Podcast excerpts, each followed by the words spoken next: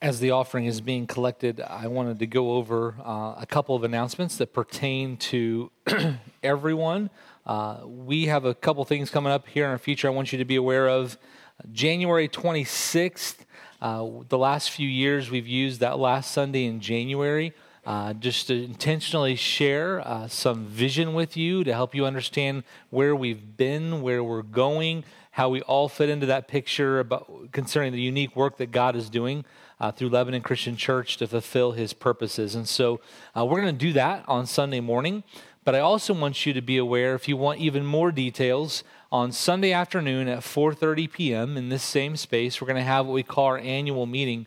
And we invite all of our members and people that are invested and want to know more about what we are doing and why we're doing it to be present. And we'll share some more details, some more detailed reports from some of our ministry staff and things like that. And so that's coming up January 26th. Again, Vision Sunday, be here Sunday morning, worship with us during one of our worship experiences, hear about what God is doing and what we hope he'll do. And then if you want to, come back and join us at 4:30 on Sunday afternoon.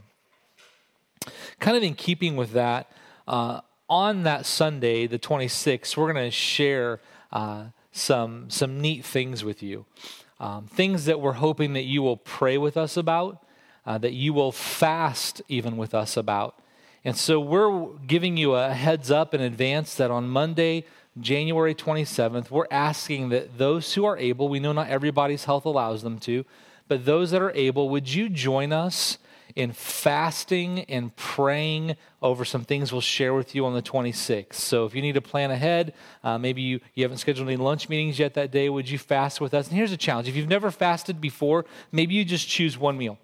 Maybe you just choose to fast through one meal. You go without eating, you drink some water, and then as your body reminds you that you're hungry or you desire food, you redirect your thoughts towards God and what he's all about, and it's the prayer matters will give you. Maybe you fasted through a meal before. Maybe you fasted through a couple meals before. Well, the challenge for you that day, this is what I'm going to do. I'm going to do a sunrise to sunset fast. And so I'm going to go the whole day, and I'm going to spend my time when I am prompted to pray for the things we'll share with you on Monday. We'll share them with you on January 26th, that Sunday. We want to pray for them on that Monday. We're going to finish that Monday with a prayer and worship experience here at 6:30. We're going to pray and worship together for 45 minutes to an hour, intergenerational.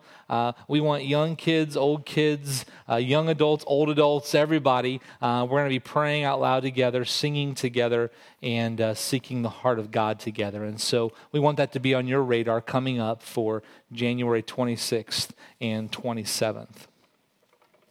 The other thing I want to do this morning before we jump into the Word is just express my gratitude to you. I tried to do that yesterday with as many of you as possible. Many of you are aware that we hosted the visitation and funeral services for two of the really young victims from the accident down at the Anson exit last Sunday. We hosted the services for Mariah and her daughter Hadley. And I just want to tell you from the bottom of my heart how grateful I am to be a part of a community like Lebanon Christian Church, where you will sacrifice, you'll come serve, you'll be available in a number of different ways to help care for a family going through what is one of the most horrific things they can experience. And so I just want you to know I am grateful. I am grateful for Lebanon Christian Church. Our vision, in part, it begins with the idea of being an outpost of hope. We want to bring hope to places where it isn't. And if you've walked through tragedy, you've walked through grief, you know that sometimes it's hard to find that light of hope. And I believe wholeheartedly, because of reports I got from the family, that you guys helped bring that hope. And so whether you helped park cars, and that was a wild one, you had wind and 60s and rain, and then by the time you were done, it was in the low 40s and cold, and you did that. Some of you opened doors again and again. Some of you helped people find restrooms in our facility, or got them a glass of water, or helped them find a seat, or just visited with them and offered words of comfort. Some of you in our law enforcement community were present in case we had any needs, just to serve and to be available. A number of you helped with food preparation and serving the food and cleaning up the food. And the list just goes on and on. I just want to say thank you. I hope you understand that, I believe you do, that when we love people, even when it's difficult in those tangible ways, it can be one of the most effective ways of helping them see God's love for them and God's love for humanity. And so thank you.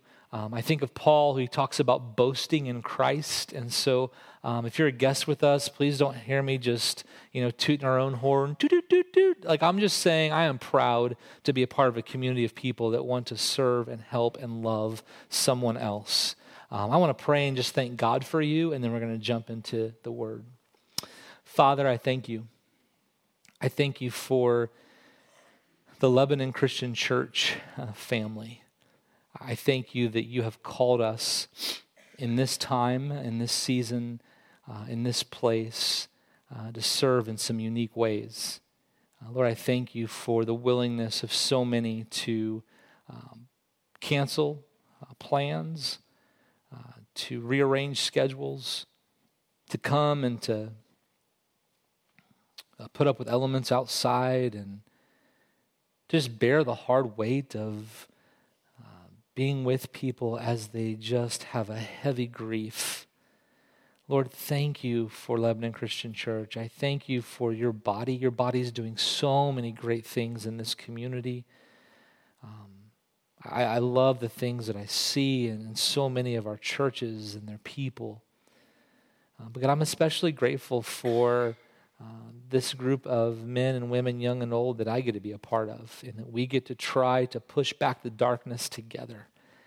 And so God, continue to guide us. Help us to be people who rely upon you, who commit to walking by faith and not by sight, who will risk boldly to see your kingdom come and your will be done on earth as it is in heaven. Help us, Father, and lead us and guide us. And it's in your name we pray. Amen.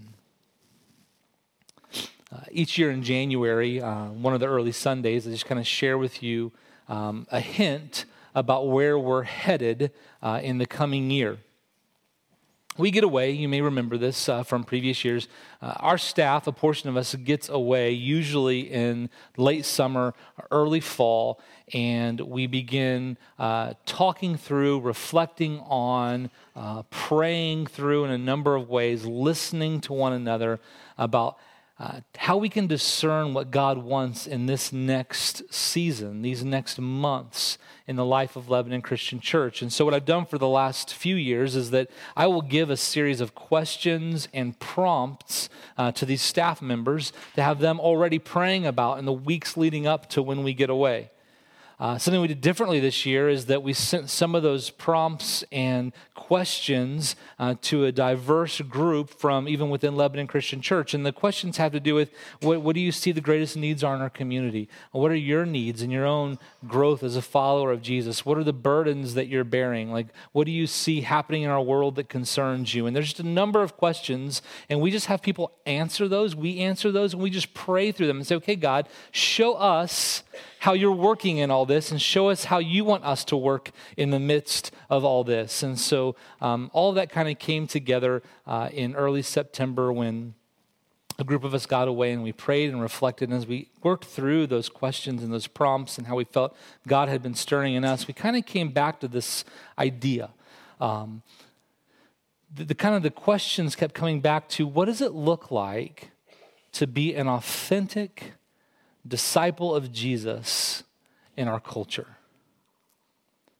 We know that our culture continues to evolve and change rapidly. And something I don't want you to hear is when I say the word culture, I'm not automatically assigning culture into a category of being bad and evil. I think too often we take something and we say it's either all good or it's all bad, and it can't be some of both. There are a lot of good things in our culture. There are a lot of things that we have access to and we get to experience in our culture. But our culture tells us something. When I look at our culture, I see incredible division at times.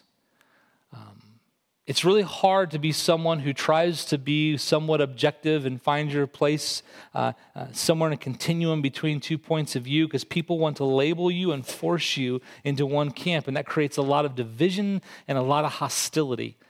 I know when I look at our culture, we are moving towards probably a very contentious and difficult season in relationships with other people. Why? Because this fall we're electing a president again.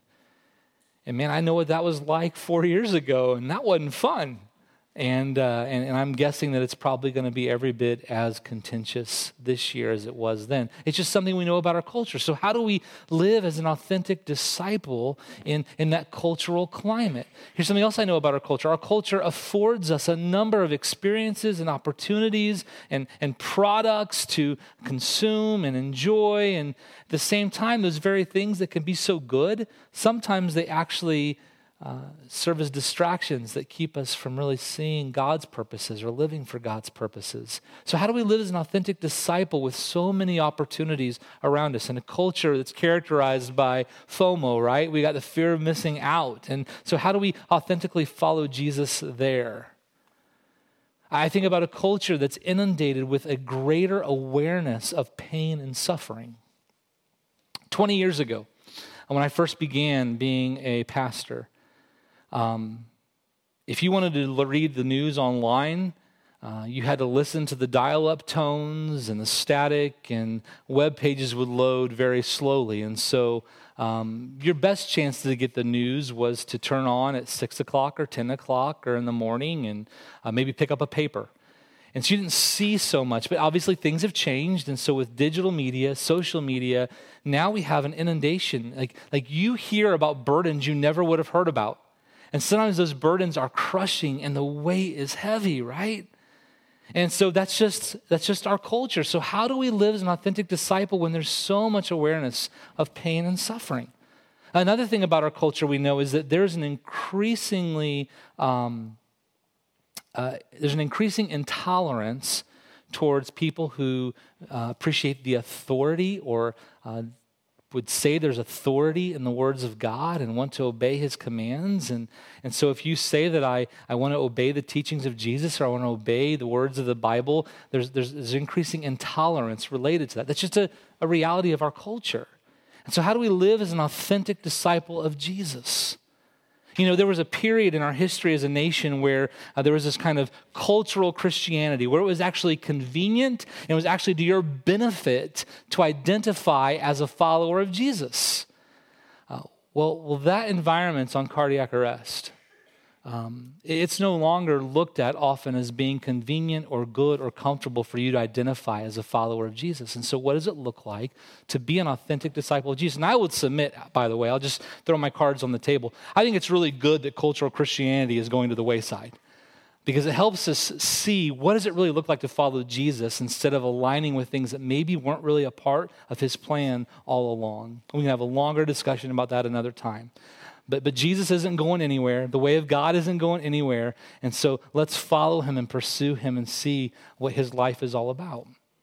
So these thoughts are stirring as we're praying, as we're listening. And it kind of brought us back to our theme for 2020 is that if this is how we feel God leading us, then we want to be a church characterized simply by seeking him this year.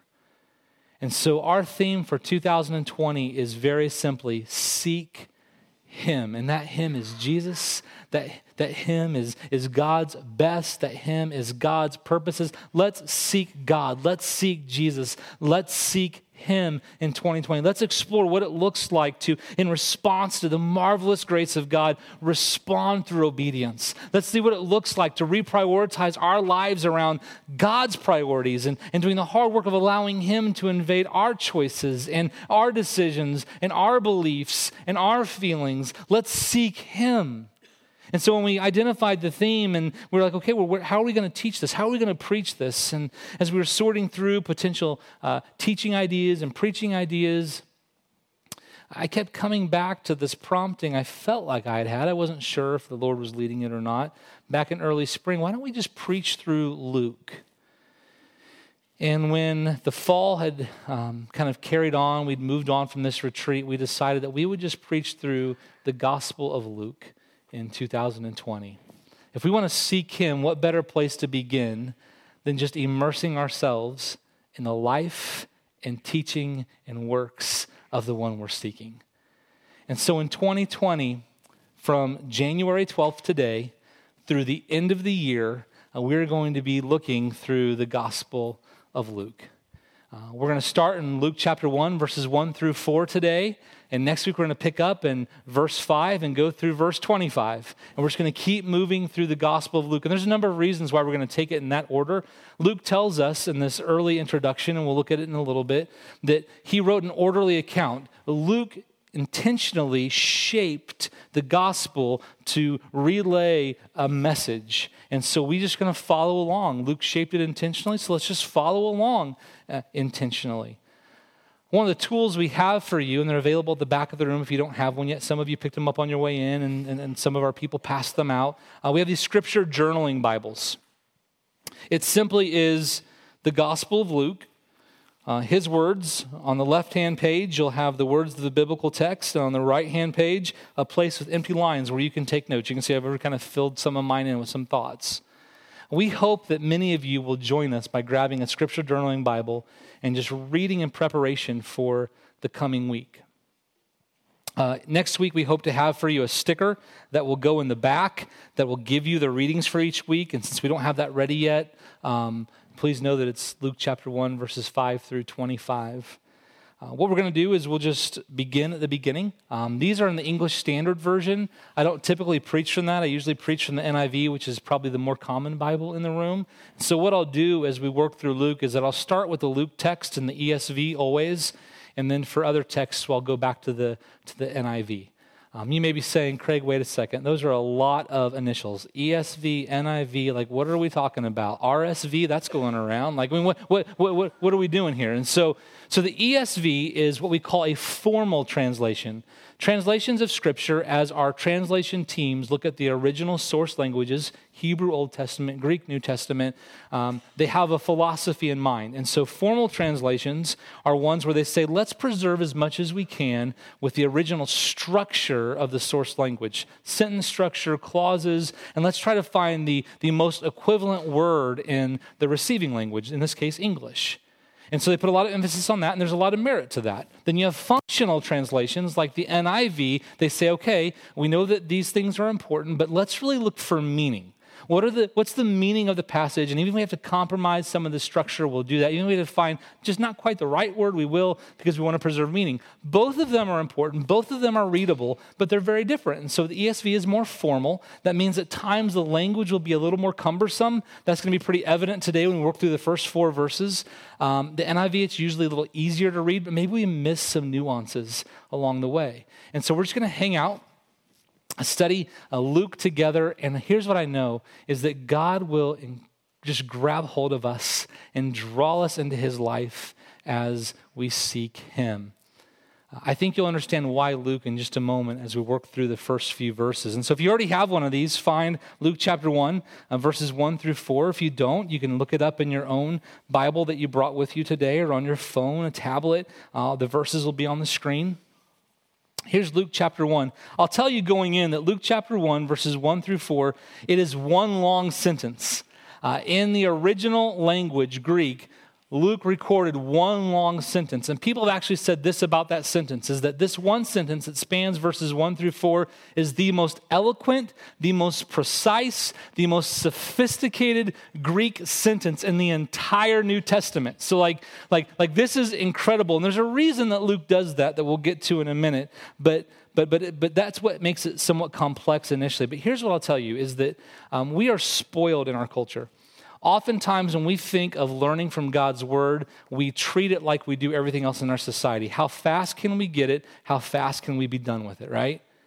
If you wait in line at a drive-thru for longer than 5 or 10 minutes, you're frustrated. It wasn't fast enough.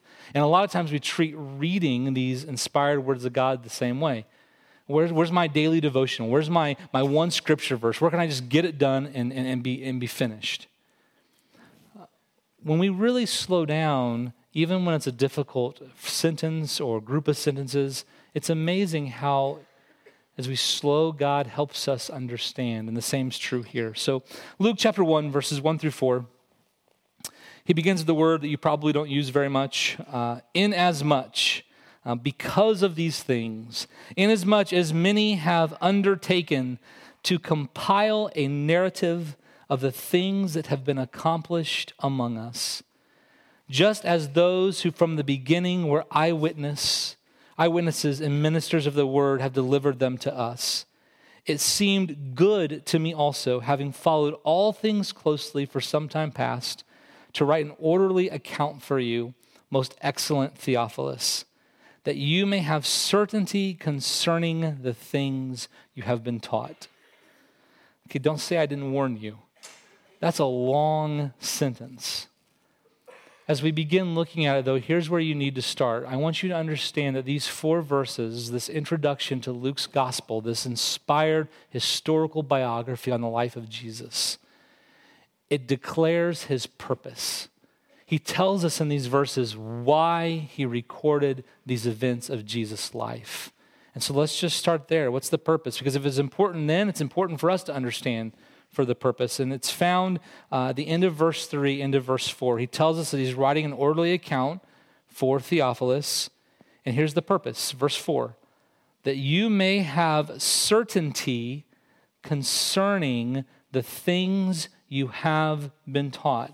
Luke just tells us, I wrote this because I want the reader to have a certainty, to have an assurance, to have a confidence in what they've been taught.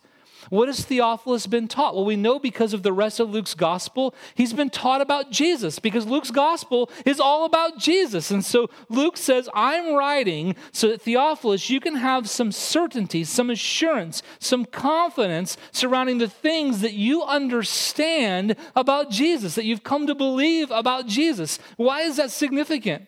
We're looking at late first century AD. There's incredible persecution towards believers. Here's Theophilus. By his name, he's likely what we would call a Gentile, a Greek. He wasn't a Jew. And he's probably being caught in the middle of, do I really have to do these things to be a follower of Jesus? Yet there's persecution for Christians. So am I really aligning myself around the right things? And so Luke says, Theophilus, here you go. I want you to see with certainty the things you've been taught. I want you to have confidence in what you've been taught. I want you to know that what you have centered your life around is reliable. It's worth it. That's his purpose in writing. So everything that follows is intended to help the reader, help the hearer understand. Now, a great question would be, so does that mean that when we read Luke, we're just simply eavesdropping on a personal conversation and that probably it shouldn't apply to us? You probably guessed the answer is no, and here's why. In Hellenistic society, Greco-Roman society, it was common when someone wrote an important work to provide a dedication. Typically, a dedication was towards the person who helped fund the project. It's very similar. If you read books today, you'll read acknowledgments at the very beginning or perhaps a foreword. And oftentimes the author will say, this is to my daughters, or this is to my husband, or this is for you, Sally, or this is, and they'll just name that person. Well, they're not intending that the book's only to be read by that one person. Otherwise, that's a whole lot of work that goes into something only to be read by one person. But they're saying that they're included in the audience. They want it to be read widely. So Luke's intent here is that for Theophilus and for others like him who at times doubt this one who they've reordered their lives around, who sometimes in the struggle of life wonder if what they're doing really is the right thing, who struggle for confidence and assurance in their faith, it's for them. And I don't know about you, but there are times that I struggle in my faith. There are times that I wonder if everything that I've aligned my life around, is it really right? And so I need the assurance, and I need the certainty, and I need the confidence. And that tells me that Luke's gospel is not just for Theophilus. It's not just for the men and women of the first century, but it's for you and me. And that's where we begin to see the beautiful thread of God's Spirit working his plan to completion. What we know about Theophilus, there's a lot that's been written about him, and most of what it says is we don't really know a whole lot about him. We know that his name means friend of God or lover of God, dear to God, or different ways it's translated. We know that he must have been a distinguished person. What type of distinguished person, we don't know. We know he's distinguished because Paul refers to him as most excellent Theophilus. This may be new to you, but Luke actually has two writings in your New Testament. The Gospel of Luke and the Acts of the Spirit, or Acts. How God moved through his church. In both, he addresses them to Theophilus. In Acts, he actually records Paul's words where Paul speaks to Roman officials and governors and calls them most excellent. So it's a distinguished title. So Theophilus was a man of importance. He's a man whose name means friend of God. It's likely, if Luke's wanting to help him find confidence and certainty and assurance, that he was already a follower of Jesus. But that's about all we know. The rest is just wondering: was he the one who funded the project? Is he a leader in a church? Is he a Roman official who doesn't want everybody to know his name? We don't know those things. We only know this: that he was a distinguished person who needed to be reassured and have confidence. And I can get on board with that because that's me sometimes. So who is Luke? How do we know Luke wrote this? It gets his name.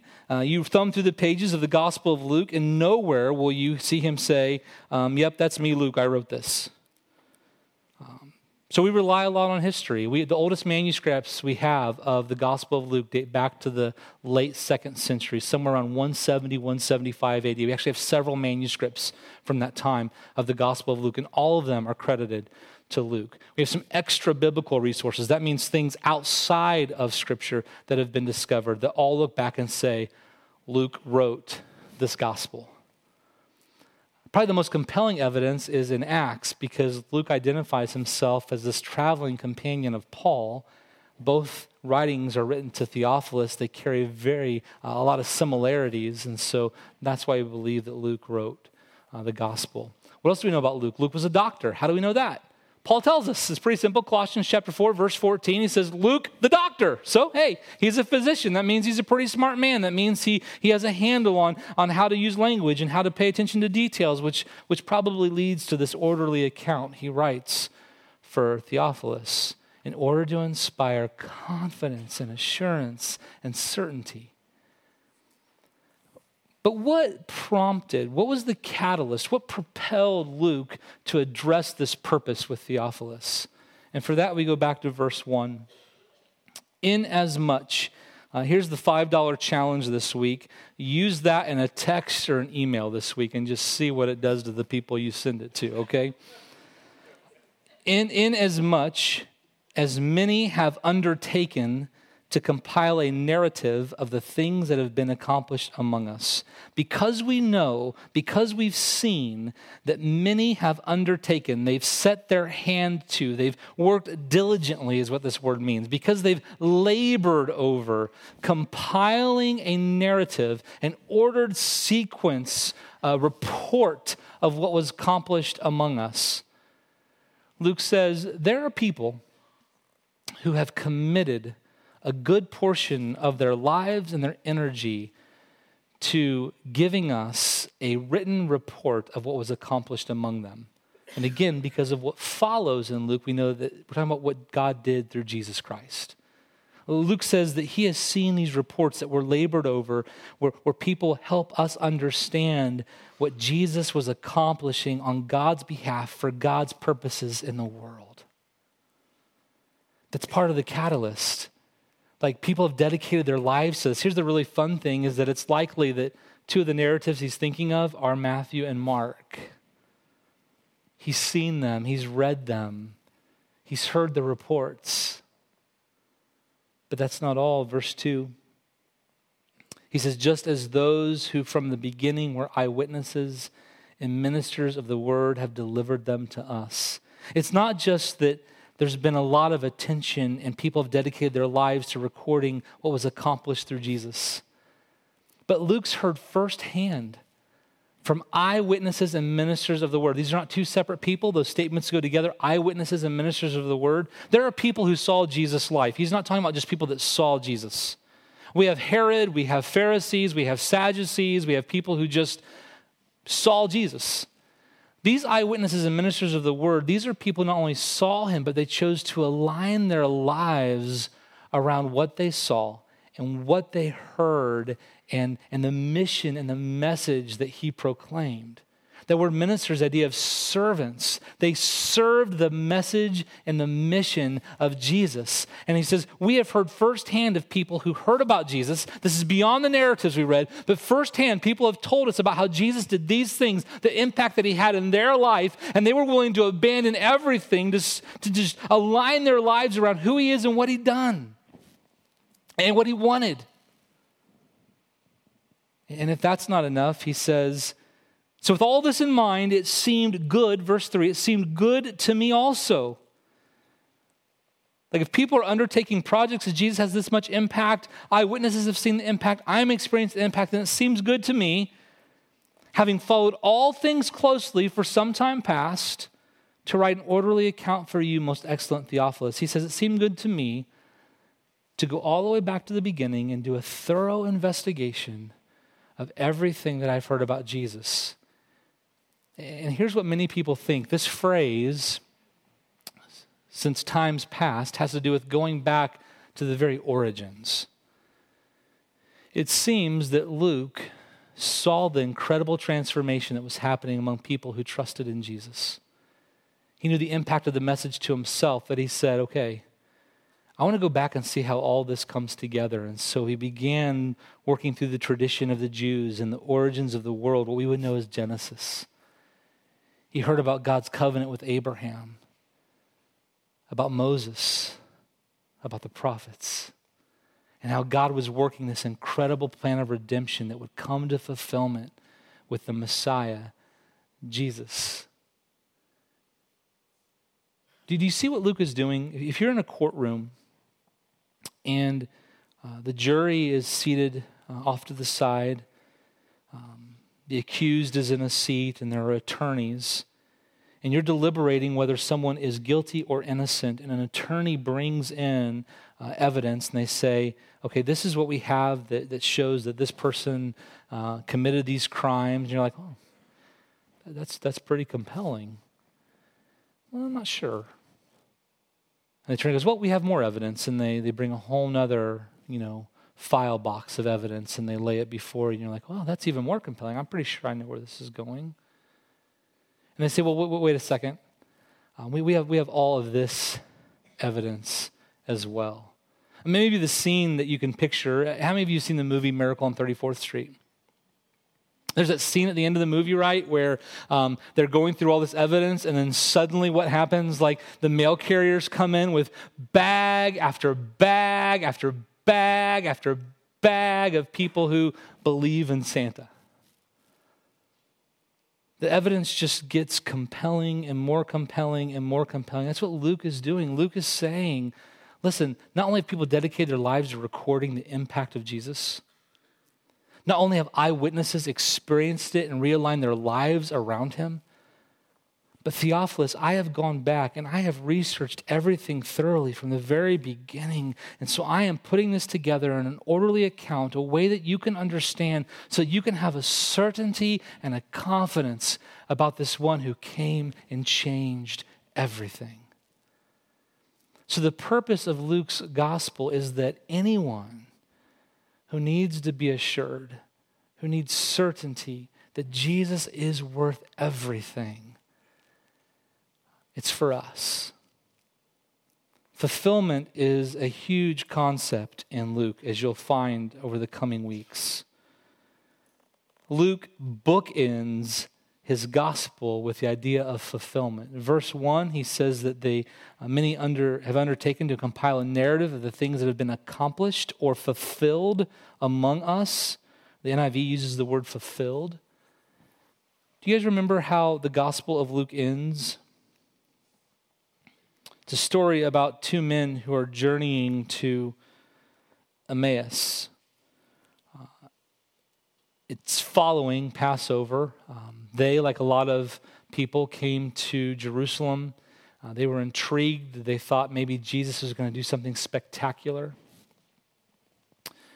And then Jesus was crucified.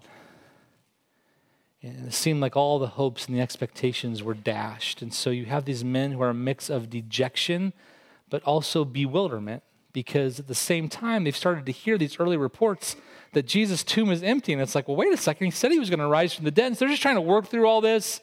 And then so Jesus does his really cool trick. He makes it so they can't recognize him. And he walks with them from Jerusalem to Emmaus. And in verse 27 of chapter 24, it says this, and beginning with Moses and all the prophets, he, Jesus, interpreted to them in all the scriptures the things concerning himself. Jesus spent time with these two men, and he showed them how everything that had been written before, how he fulfilled, how he accomplished all the law and the prophets and all that came before him. Luke wants Theophilus and everyone else who would ever read his words to understand that this testimony, this reality of a Jesus who came, sent by God to rescue and redeem the world and to show us what it really means to be a human, is worth it. You can have confidence. You can stake your life on it. You can have assurance. And over the next 50 weeks, we're going to be exploring how we can seek him and dive deep into that confident hope of Jesus Christ and what he's done, so that we can be these authentic, devoted followers of Jesus who live in the fullness of life that he himself has proclaimed. So what are some take-homes for you? Well, first of all, think about Theophilus for a minute. Here's a man who was struggling in some way with confidence in what he was aligning his life around. I think we've already articulated that all of us have found ourselves there before. It may be a tragedy. It may be a difficult circumstance. It may be just some trouble in your life, and you're having a hard time wondering, is God really with me? Is he really in this? Is he real? This journey is for you. It was written, inspired by the Spirit, so you too could have assurance and certainty and confidence in who Jesus is. And I don't know about you, but I crave certainty. And what I've noticed about our world is that it's so hard to come by. Just when you think you have something that you can count on, someone that you love gets diagnosed with a dreadful disease, or someone dies, or this happens to you, and it's like, wait a second, I thought I had assurance. One of the things that we are actually so guilty of in American society is thinking that we're insulated and safe and have it all figured out, and then things happen like what happened last weekend, and we see 3 lives ended, and we have no answers for the questions, and we wonder, what's certain in this world? And then we hear reports of drone strikes and missiles being sent into army bases, and we wonder what's going to happen, and Ukrainian airliners come down, and we look at the news and we see that Puerto Rico just keeps shaking, and we wonder what's going on, and we look out to Australia and we see millions of acres consumed by flames, billions of animals killed, stories of people burying kangaroos and wallabies, and we're like, holy cow, what is certain in this world? And Luke wants you to know, and I believe that God wants you and I to know, that there is nothing certain except him. Hebrews 13, the writer of the letters of the Hebrews says this, that Jesus Christ is the same yesterday, today, and forever. There's an anthem repeated in the Old Testament that God says, I will never leave you nor forsake you. Paul writes this in one of his letters, that even when we are faithless, God is faithful, because he cannot disown and dishonor himself. There is only one who is certain. And so let's seek him and allow him to bring the strength and the power to our lives that no one else can. What about Luke? Maybe you need to take some application for him. Here is a man who did a thorough investigation of what he heard about Jesus. Maybe you're here and you're hearing about Jesus in a way you've not heard about him before, and you want to know, can I count on this? Can I believe this? Here's the question I fight in my mind sometimes, is that if someone would tell me, and they did when I was a young child, that there is a God who made me and crafted me and formed me in his image, and then because of sin, there's brokenness that separates me from God's best, but yet God loved me so much that he sent his one and only son to die for me, that I wouldn't die forever, but I would live victoriously with him. I would want to know if that was true. And I'll have conversations with people, I'm like, you know what, I just don't have the energy to figure that out. And I think to myself, really? Like, how many of us will spend hours researching purchases? Like, how many of us will talk to people who bought this and liked it, who bought this and returned it and didn't like it? And how much will watch YouTube review after YouTube review after YouTube review? And how many of us will go to a website to check out this and to check out that car deal and to find out those prices? And we'll do all this research. Sometimes if it's a big purchase, we'll spend hours, even days of our life researching something that we can buy. But yet we can't find the motivation to figure out if the creator of the universe loves us enough to send his son to die for us, to rescue us, and to fill us with hope and meaning and purpose and life? Come on. If it means that much, then research it. And I don't say that callous. I'm just saying, don't give me that thought. I think what happens many times is that we don't want to investigate those things because we're afraid of what it might mean for me if I realize how true it is. There is a cost associated with following Jesus, but there's an incredible reward. And so will you seek him with us this year and see how real he is? And the final observation is this that you can take with you. Luke references the eyewitnesses and ministers of the word. People who saw Jesus, but not only saw him, but chose to serve the message and the mission and the life that he proclaimed. Will you be people who not only see Jesus and hear about him, but you will submit your will to his and trust him and follow him and honor him and live for him, even when you don't understand, even when you question his truth, even when you're not sure why he said that or why we should believe this, will you choose to keep trusting him? And then will you go share that with somebody else so they can find the life that you yourself have experienced?